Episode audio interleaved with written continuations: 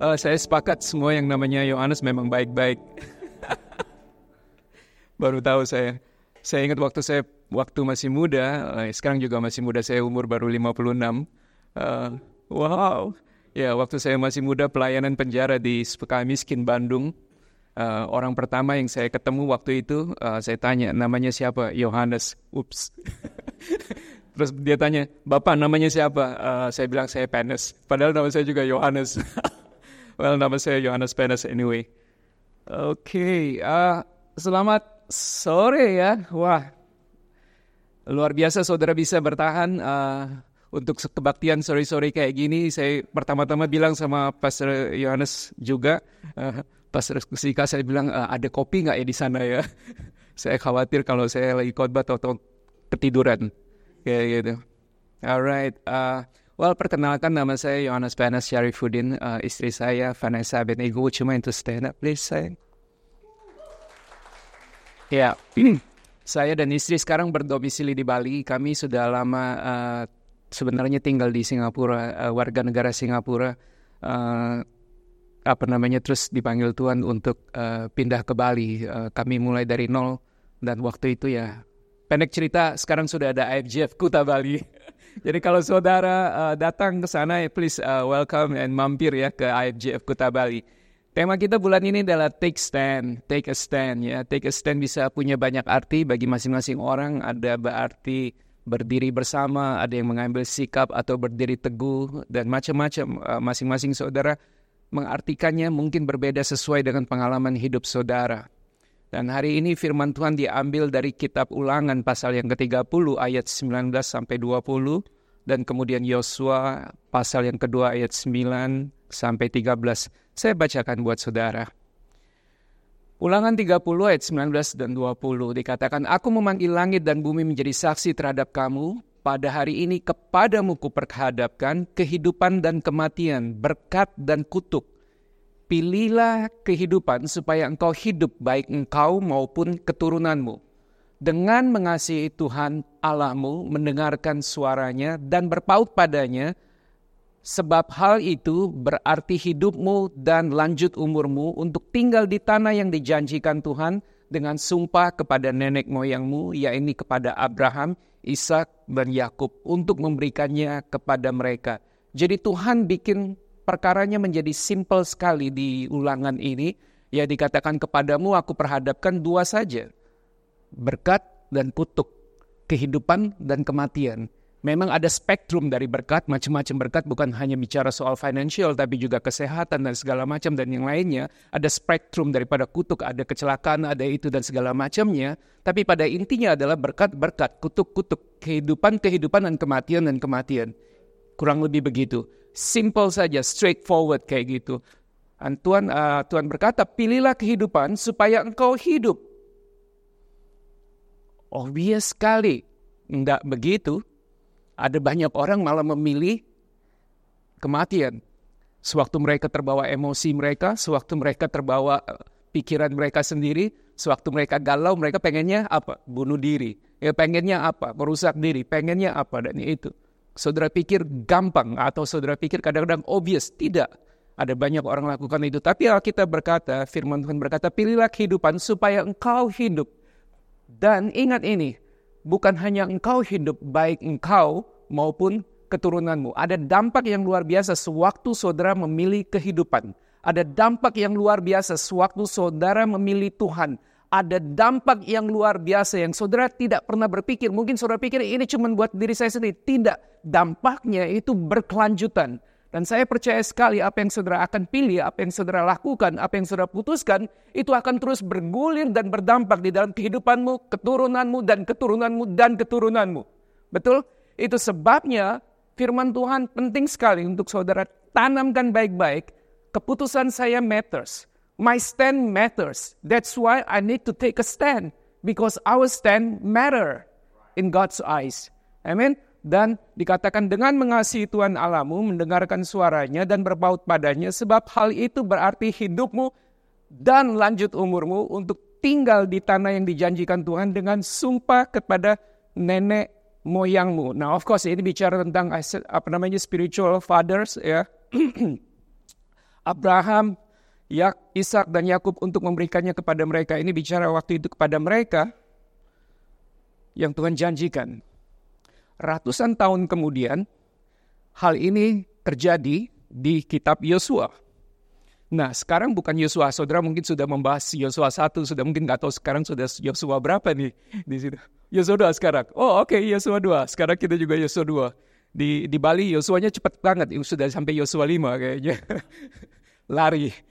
Ya, di di Yosua pasal yang kedua ayat 9 sampai 13 ini bicara satu kejadian di mana ada wanita yang bernama Rahab. Rahab adalah seorang pelacur sebenarnya. Dan Yosua mengirim dua pengintai untuk mengintai keadaan di Yeriko, di tanah perjanjian mereka akan masuk. Mereka pengen tahu apa yang terjadi. Sebelum mereka masuk, mereka pengen pastikan dulu bagaimana keadaan di sana.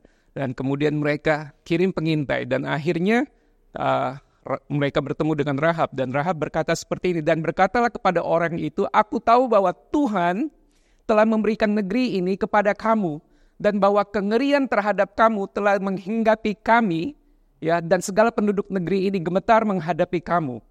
Sebab kami mendengar, ini kata Rahab, dia tahu persis. Dia sekarang lagi di posisi kita membayangkan bahwa dia ketemu dengan orang ini, dua pengintai ini sedang mencari perlindungan, dan Rahab di tengah keputusan apa yang harus dia lakukan. Menyembunyikan orang ini yang berakibat bisa hukuman mati buat dia, atau membiarkan orang ini dia selamat sekarang tapi mati juga akhirnya? Ya kita sudah tahu ceritanya mungkin kita enak bisa menilai. Tapi pada waktu kejadiannya ya Rahab tidak bisa menilai. Dia cuma istilahnya 50-50. Bagaimana saya ini? Waktu saudara menghadapi pilihan, saudara juga membayangkan, aku nggak tahu apa yang bakal terjadi ke depan. Tapi kita tahu akhir dari hidup kita, sewaktu kita memilih Tuhan. Amin. Berapa dari saudara yakin sekali akhir hidup saudara sewaktu saudara memilih Tuhan? Alright, beberapa belum yakin kali ya. Oke, saya coba yakinkan nanti. Saya harap di akhir ceritanya semua saudara akhirnya mengangkat tangan. Ya, Rahab seperti itu. Sebab kami mendengar bahwa Tuhan telah mengeringkan air laut teberau di depan kamu ketika kamu berjalan keluar dari Mesir. Kami mendengar kami tidak melihat tapi kami mendengar itu santer banget ceritanya katanya. Dengan kata lain, cerita kalian nyebrang laut sampai laut itu kering itu santer banget. Kami dengar. Kami dengar dia bilang katakan. Dan apa yang kamu lakukan kepada kedua raja orang Amori yang di seberang sungai Yordan, yaitu Sihon dan Og yang telah kamu tumpas. Dia bilang kami dengar itu raja hebat tapi kalian bisa tumpas dua kerajaan hebat itu. Kami dengar, kami belum lihat, tapi kami dengar. Dan ketika kami mendengar, tawarlah hati kami, jatuhlah semangat setiap orang yang menghadapi kamu, sebab Tuhan Alamu ialah Allah di langit di atas dan di bumi di bawah. Ada satu pengertian yang baru yang terjadi di dalam diri Rahab sewaktu dia mendengar ini karena dia mendengar Tuhan Allah yang Allah Israel sembah atau bangsa Israel sembah ini bukan main-main. Ini Allah yang luar biasa yang sanggup mengeringkan laut sehingga bangsa Israel bisa berjalan dan sanggup mengalahkan kedua raja yang hebat. Walaupun bangsa Israel bukanlah orang-orang yang terlatih sebagai peperang, mereka terlatih sebagai budak. Mereka bukan soldiers, they are not soldiers, bukan bukan bukan NS men kayak gitu ini kayak gitu. Ini kalau orang Singapura dipanggil perang ya mereka tahu pegang senjata. Kalau orang Indonesia dipanggil perang, uh, pegang senjata aja belum pernah. Kayak gitu, jangan-jangan melempar granat meledak sendiri kayak gitu istilahnya. Why? Karena Allah mereka.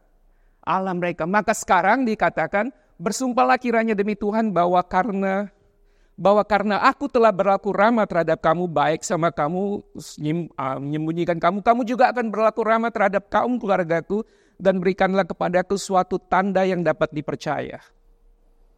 Bahwa kamu akan membiarkan hidup ayah dan ibuku, saudara-saudaraku laki-laki dan perempuan, dan semua orang orang mereka, bahwa kamu akan menyelamatkan nyawa kami dari maut. Dan kita tahu cerita akhirnya, mereka dikasih tanda, ya maksudnya Rahab dikasih tanda, ikatkan ini begini-begini dan akhirnya kita tahu Rahab menjadi salah satu orang yang diselamatkan dari bangsa yang harusnya dihancurkan dan kemudian dari Rahab keturunannya, yaitu menjadi Raja Daud, dan dari keturunan Rahab, Yesus lahir juga dan dipakai.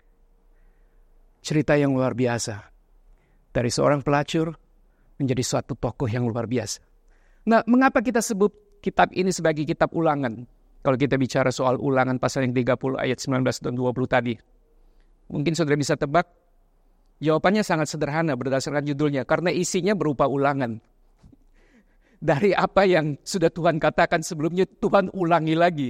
Itu makanya disebut kitab ulangan. Mengapa Tuhan ulang lagi kayak gitu? Karena Tuhan ingin memastikan bahwa bangsa Israel nangkep pesan Tuhan. Nangkep perkataan Tuhan. Itu sebabnya Tuhan ulang lagi. As we know, repetitions is the mother of learning. Kalau saudara mau belajar ya ulangin aja terus. Itu sebabnya kita latihan terus bikin PR itu tujuannya bukan menyiksaan, itu latihan tujuannya mengulang, mengulang, mengulang supaya saudara nangkep, saudara dan saya menangkep. Repetition is the mother of learning. Dari awal Tuhan sudah bilang nih ulangi, ulangi nih kitab ulangan supaya kamu tahu, supaya kamu nangkep, supaya kamu mengerti. Itu tujuan Tuhan. Dan ratusan tahun kemudian Rahab berada di posisi yang sama. Dan dia harus memilih. Dia sudah mendengar apa yang Yahweh, bang apa Tuhannya orang Israel lakukan. Now she needs to make up her mind to take up or to take her stand. Apa keputusannya? Kalau saudara berada di posisi Rahab, apa yang saudara akan lakukan? Eh, it's not gonna be easy. Definitely it's not gonna be easy. Sekali lagi kita bisa dengan mudah menceritakannya karena kita sudah tahu cerita akhirnya. Ya dah, kayak mbok kalau orang kadang-kadang kita kalau baca buku tetet ah tegang banget ini gue pengen tahu akhirnya bagus dulu apa oh bagus oke okay, balik lagi sini we don't have that kind of uh, luxuries ya untuk bisa lihat akhirnya kita cuma tahu sedikit demi sedikit keputusannya bisa berakibat fatal tapi keputusan Rahab juga bisa mendapatkan satu imbalan yang luar biasa. Nah, saudara harus mengerti juga ini satu hal yang mungkin kita nggak pahami.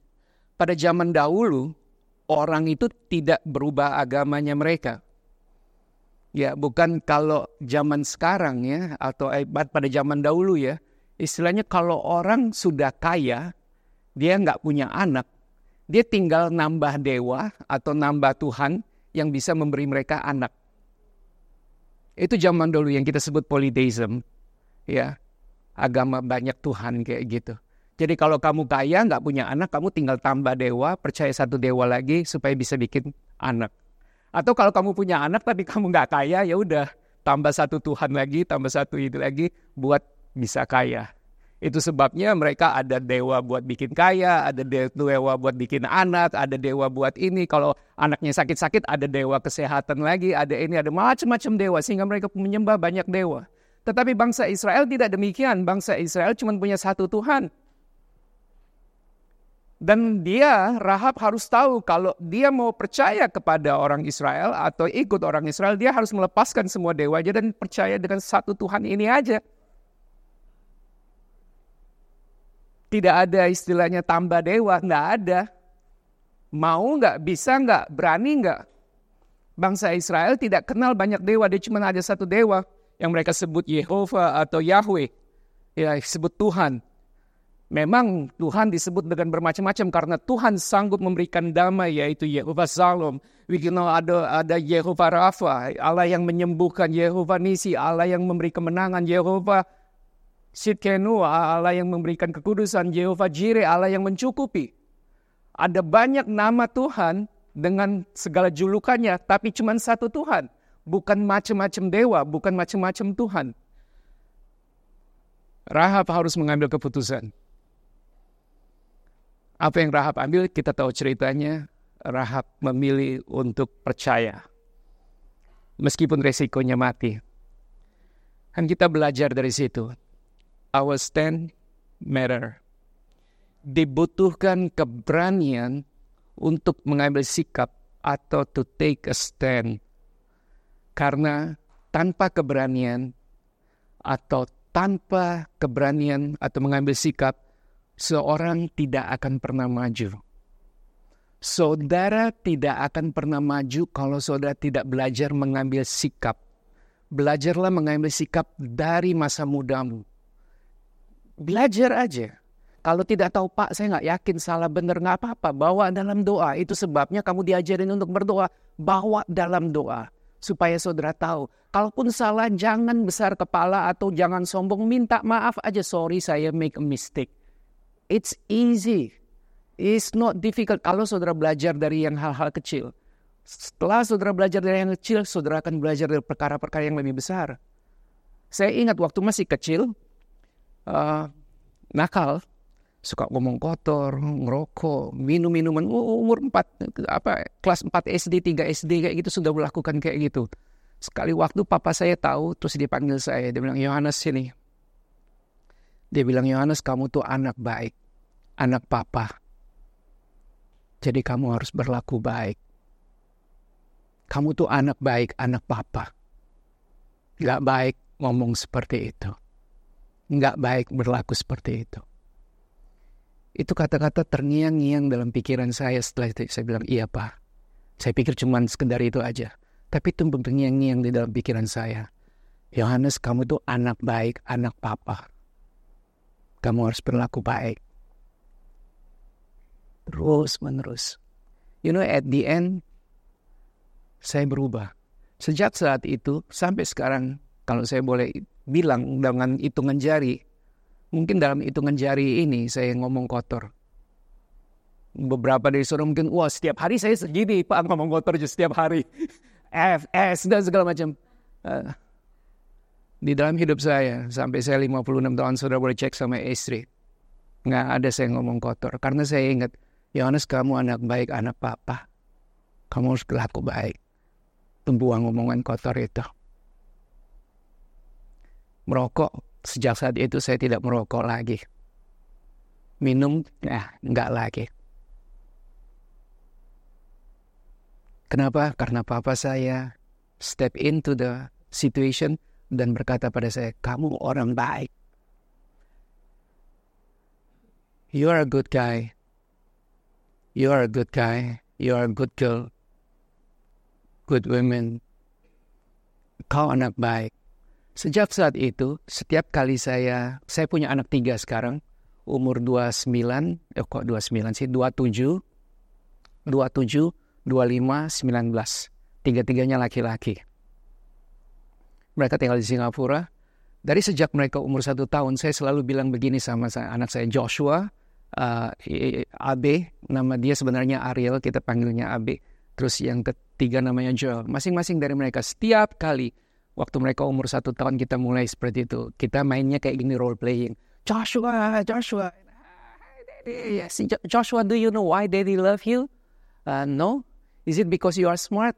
No. Is it because you are handsome? No. But then why he love you? Because I'm Joshua, I'm your son. Yeah, you're right. Dan I peluk dia kayak gitu kan.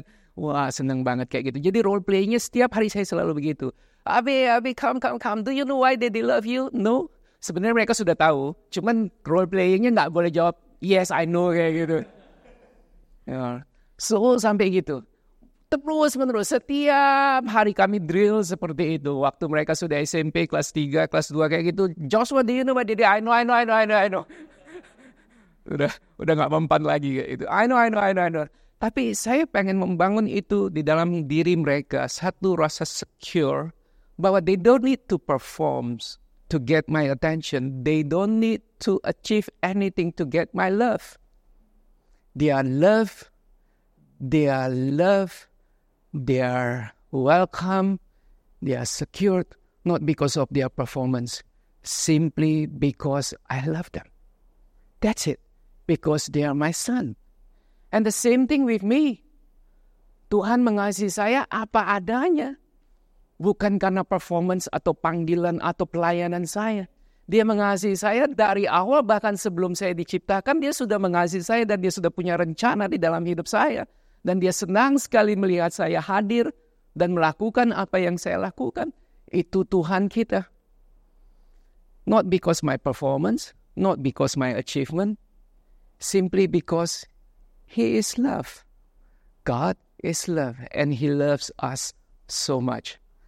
So you can do it to your children, you know. Saya tanya mereka, why daddy love you?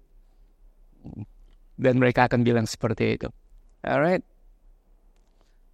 Tanpa keberanian, seorang tidak akan pernah maju. Karena orang tersebut akan selalu ke kanan dan kiri. Bimbang terus mengikuti keadaan. Dia tidak bisa take a stand. Itu sebabnya Tuhan mengingatkan Yosua untuk mengambil sikap untuk tidak menyimpang ke kanan atau ke kiri. Yosua 1 ayat 7 dikatakan hanya kuatkanlah dan teguhkanlah hatimu, take a stand dengan sungguh-sungguh, bertindaklah hati-hati sesuai dengan seluruh hukum yang telah diperintahkan kepadamu oleh hambaku Musa. Jangan menyimpang ke kanan atau ke kiri supaya engkau beruntung ke mana pun engkau pergi. Godaan untuk menyimpang itu banyak. Saudara bisa, ya, yeah, lost in this world. Dan tidak perlu godaan dari lawan jenis Sesama jenis juga bisa.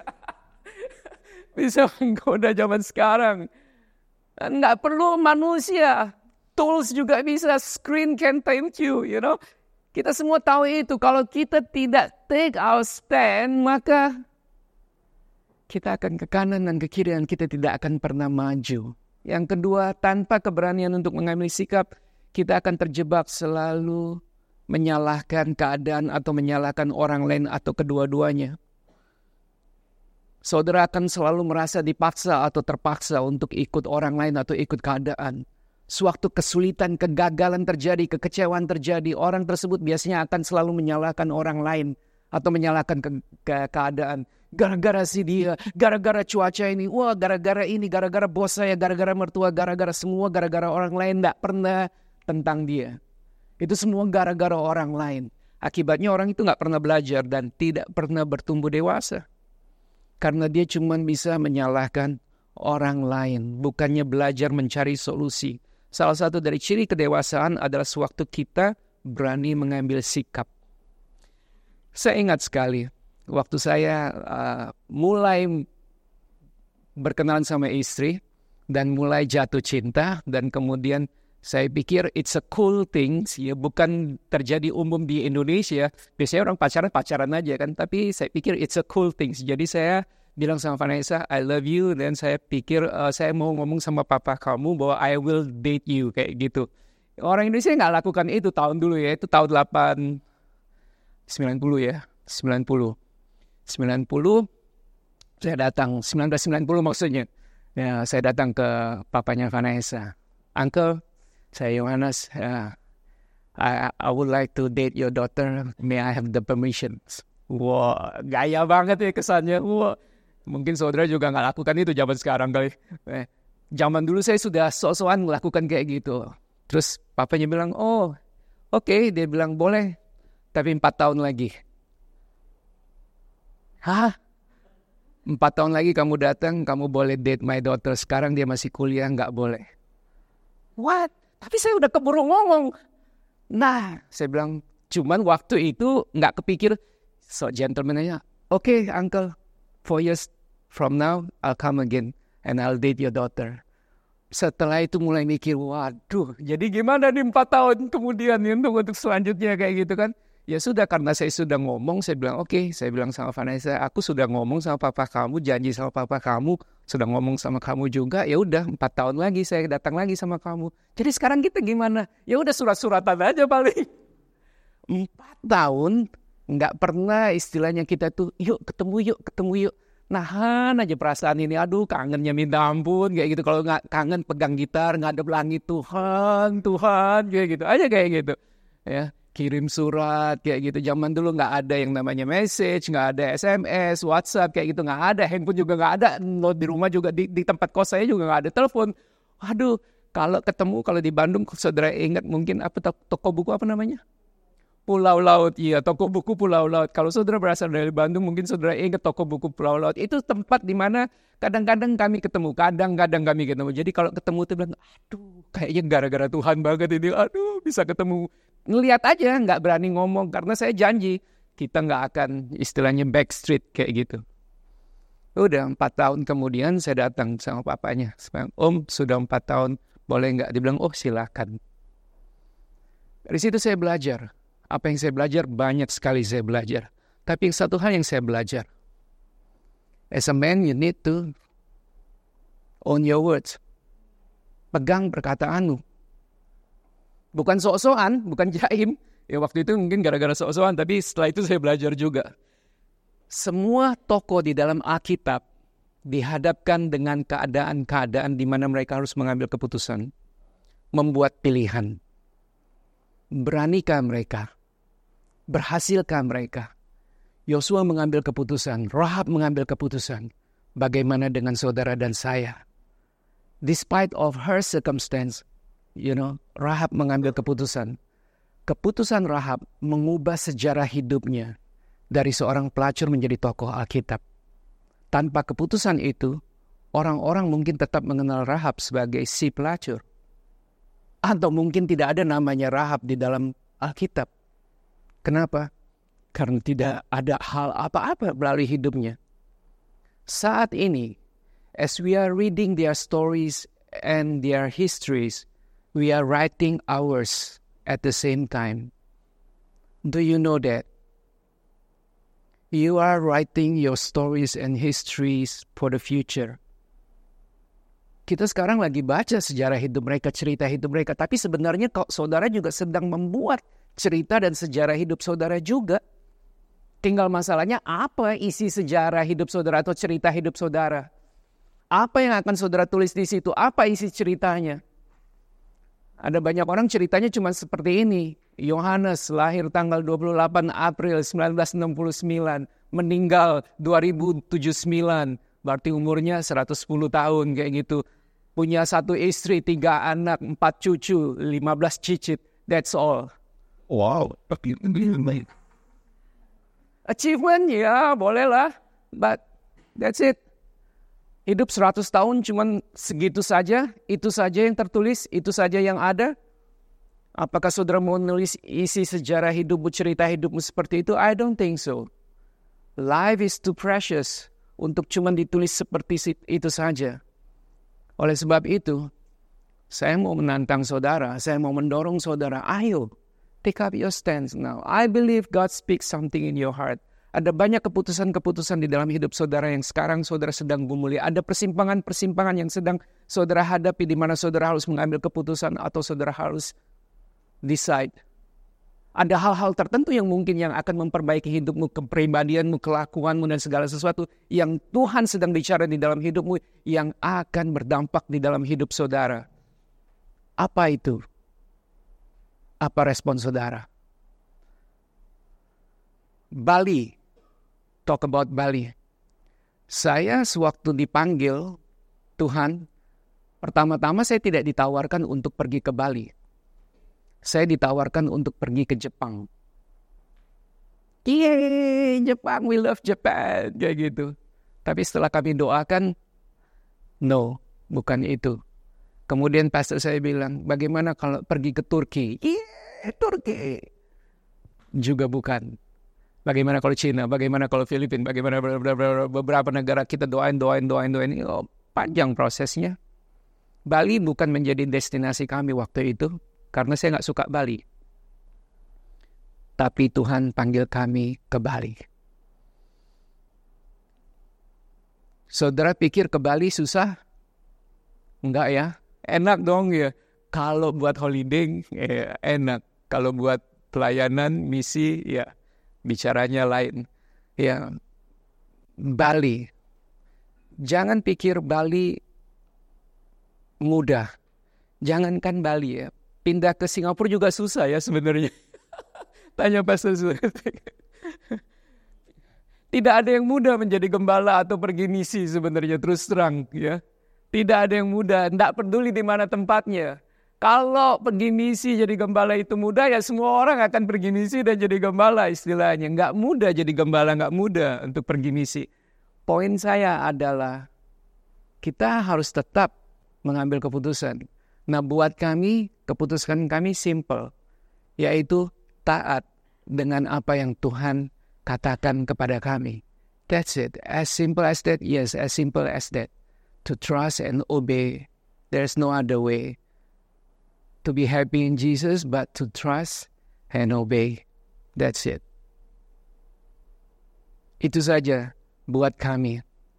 Tapi Pastor Yo, bagaimana kalau sampai saya salah? Bagaimana kalau begini, kalau begitu? What if? You know, there are so many uncertainties in life. What if? Ya, saya bilang betul. Ketidakpastian selalu menimbulkan kekhawatiran, bahkan ketakutan. Itu sebabnya saudara perlu belajar bergaul karib dengan Tuhan. Sewaktu saudara belajar bergaul karib dengan Tuhan, hidup bergaul dengan Tuhan, karib dengan Tuhan, saudara akan merasa damai sejahtera kegagalan, kesulitan, ya itu bagian dari hidup, bukan sesuatu yang membuat saudara kecewa atau apa pun. Terus terang, saya datang ke Bali, kita baru dua tahun. Waktu saya datang ya mulai benar-benar nggak tahu siapa-siapa dan kemudian somehow it God's work wonders really. Uh, kami kenal Pastor Sam waktu mereka masih muda. Pastor Naf dulu beribadah di jemaat kami dulu waktu di Bandung istri saya dan saya yang membimbing beliau waktu mereka masih SMA kayak gitu dan Pastor Naf selalu bilang ini mentor saya dulu ke mana-mana dia ngomong ini mentor saya dulu ini mentor saya dulu dan setelah saya ketemu dengan Pastor Sam lagi ceritanya sudah wah udah bagaimana Tuhan membawa semuanya itu tapi waktu saya melangkah ke Bali saya belum kenal mereka saya melangkah hanya karena saya dengar Tuhan bilang Yohanes pergi ke Bali I said oke okay, Tuhan That's it. Saudara sering mendengar kata atau firman Tuhan berkata Roma 8 ayat 28. Allah turut bekerja dalam segala sesuatu untuk mendatangkan kebaikan bagi orang yang mengasihi dia, yang terpanggil sesuai dengan rencananya. Saudara tahu bahwa Allah turut bekerja dalam segala sesuatu. Saudara tahu artinya dalam segala sesuatu? Artinya dalam segala sesuatu. Tuhan selalu mau bekerja di dalam hidup saudara dalam segala hal. Dalam segala hal. Itu sebabnya saya selalu punya confident di dalam Tuhan. Aku mau lakukan apa saja di dalam Tuhan. Karena apa? Tuhan yang akan bekerja bersama-sama. Apa itu? Baik itu pekerjaan saya, itu pelayanan saya, atau parenting saya, atau marriage saya. Selama saya bawa Tuhan di dalam itu, Tuhan akan bekerja bersama-sama dan dia akan melakukan untuk kebaikan saya. Dan saya nggak perlu takut karena Tuhan turut bekerja bahkan Tuhan punya rencana melalui perkara ini dia akan dimuliakan dan kita akan menjadi semakin baik. Itu sebabnya Rasul Paulus dengan yakin berkata kita tahu sekarang bahwa Allah turut bekerja karena Rasul Paulus melihat bagaimana Tuhan bekerja di dalam setiap hidup orang-orang pada waktu itu orang-orang percaya yang hidup di Roma waktu itu dia melihat sendiri bagaimana perubahan yang terjadi karena Allah turut bekerja. Itu semua karena kebaikan Tuhan. Bukan karena kehebatan manusia. Bukan karena mereka jagoan. Bukan. Mereka semua orang-orang biasa. Tapi kuasa Tuhan bekerja di dalam hidup mereka. Sewaktu mereka mengizinkan Tuhan bekerja. Mereka cuma perlu berkata, Tuhan ini aku. Pakailah aku. That's it. Saya mau mengakhirinya dengan begini. 2 Timotius 1 ayat 7 dikatakan seperti ini.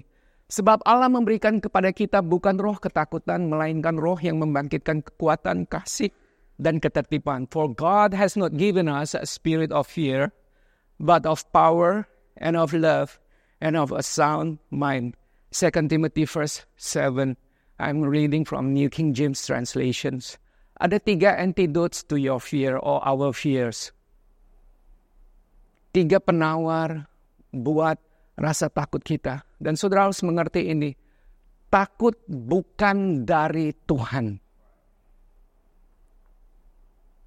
Banyak sekali kita terjebak mengambil keputusan berdasarkan rasa ketakutan kita. I understand it's very logical sometimes. Tapi ketakutan bukan dari Tuhan. For God has not given us a spirit of fear. For God has not given us a spirit of fear. God never give us a spirit of fear. Fear tidak ada di dalam kamusnya Tuhan. Oh ada kita berkata takutlah akan Tuhan. Itu maksudnya bukan fear yang seperti itu. Segan sama Tuhan. Hormat sama Tuhan. Kagum sama Tuhan. Itu maksudnya. Bukan takut sama Tuhan. God never give us a spirit of fear. Ada tiga hal yang dia kasih. Power, love, and sound mind. Inilah antidot dari ketakutan kita. Kita takut karena sebenarnya kita nggak punya kuasa kan, kita nggak punya power. Itu sebabnya kita nggak berani. Ya, kita takut karena kita bukan orang berkuasa. Ya, tapi coba kalau kita jadi orang yang berkuasa, wah rasanya jadi berani kayak gitu. Ya, uh, sumber dari kuasa macam-macam bisa uang, bisa posisi, bisa pengetahuan, bisa koneksi, bisa keterampilan. Jadi kadang-kadang kalau kita misalnya ya disuruh ayo ayo uh, melayani uh, mu, main musik atau melayani di worship. Oh saya nggak bisa nyanyi. Ya udah memang karena nggak bisa nyanyi jadi agak takut untuk melayani nyanyi karena memang nggak bisa. Coba kalau saudara bisa oke okay, gampang. Ya dah. Yuk melayani di sini. Oh, saudara aku nggak bisa main musik. Tapi kalau saudara bisa main musik gampang oke okay, berani. Suruh main gitar bisa berani suruh lakukan itu berani bisa tetapi kalau saudara melayani Tuhan karena saudara bisa, itu lebih ke arah saudara daripada kepada Tuhan. It's about more about you rather than about God. We serve not because it's about us, it's about Him. We serve Him because we love Him, not because we can do it. If God calls somebody that can do it, He will not call you, definitely. He will call somebody else better. Tapi justru di situlah kita belajar. Antidot dari ketakutan kita sewaktu kita punya kuasa. Dan kuasa itu bukan kuasa kita, tapi kuasa Tuhan yang bekerja di dalam kita. When God's power is in us, then we have the boldness say, God, they can take everything. Mereka bisa lakukan semua. Tapi saya tahu engkau bisa lakukan lebih dari itu semua. Musuh saya bisa merancang-rancang segala sesuatu, tapi engkau dapat mengubahnya, memutarbalikkan menjadi kebaikan buat saya. Musuh saya bisa bikin begini begitu, tapi engkau bisa merebut-muter lagi jadi lebih baik buat saya. Musuh saya bisa ini, orang bisa begini, orang bisa itu, kejadian boleh begini, itu segala macam. Tapi engkau bisa rubah itu untuk mendatangkan kebaikan bagi saya. What to fear? If you know your God is able to do that, itu kuasa yang dari Tuhan yang dia mau berikan kepada kita. Yang kedua adalah kasih. Of love. Kasih. Kasih yang begitu kuat, kasih yang begitu luar biasa sehingga yang bisa membuat orang yang tadinya pelit jadi boros. Biasanya itu terjadi kalau sudah mau ada pacaran ya, kalau ketemu pacar kayak gitu ya, Valentinan kayak gitu. Biasanya pelit banget. Wah sekarang ketemu cewek, ada ceweknya bilang, oh beli bunga 10 dolar, oh 10 dolar boleh. 20, 20 dolar juga boleh. 50, 50 dolar juga oke. Tadinya bayarin makan aja susah kayak gitu di, di food court. Sekarang berani. Kenapa? Karena ada rasa sayang, ada rasa kasih. Yang tadinya takut menjadi berani, yang tadinya malu-malu jadi malu-maluin. Nora, yang tadinya takut mati sekarang berkata, bring it on. Bring it on. I'll take everything as long God is with me. Sewaktu kasih kita kepada Allah begitu rupa atau kasih Allah kepada kita begitu rupa kita mengerti itu. No fear. No fear can hold us. Yang terakhir, sound mind. Atau bahasa Indonesia ketertiban agak sedikit membingungkan terjemahannya.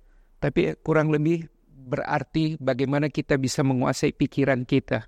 Sebagai murid Kristus, kita diberikan kemampuan untuk menguasai pikiran kita, untuk tidak terjebak dalam perangkap iblis yang bersembunyi di balik ketakutan.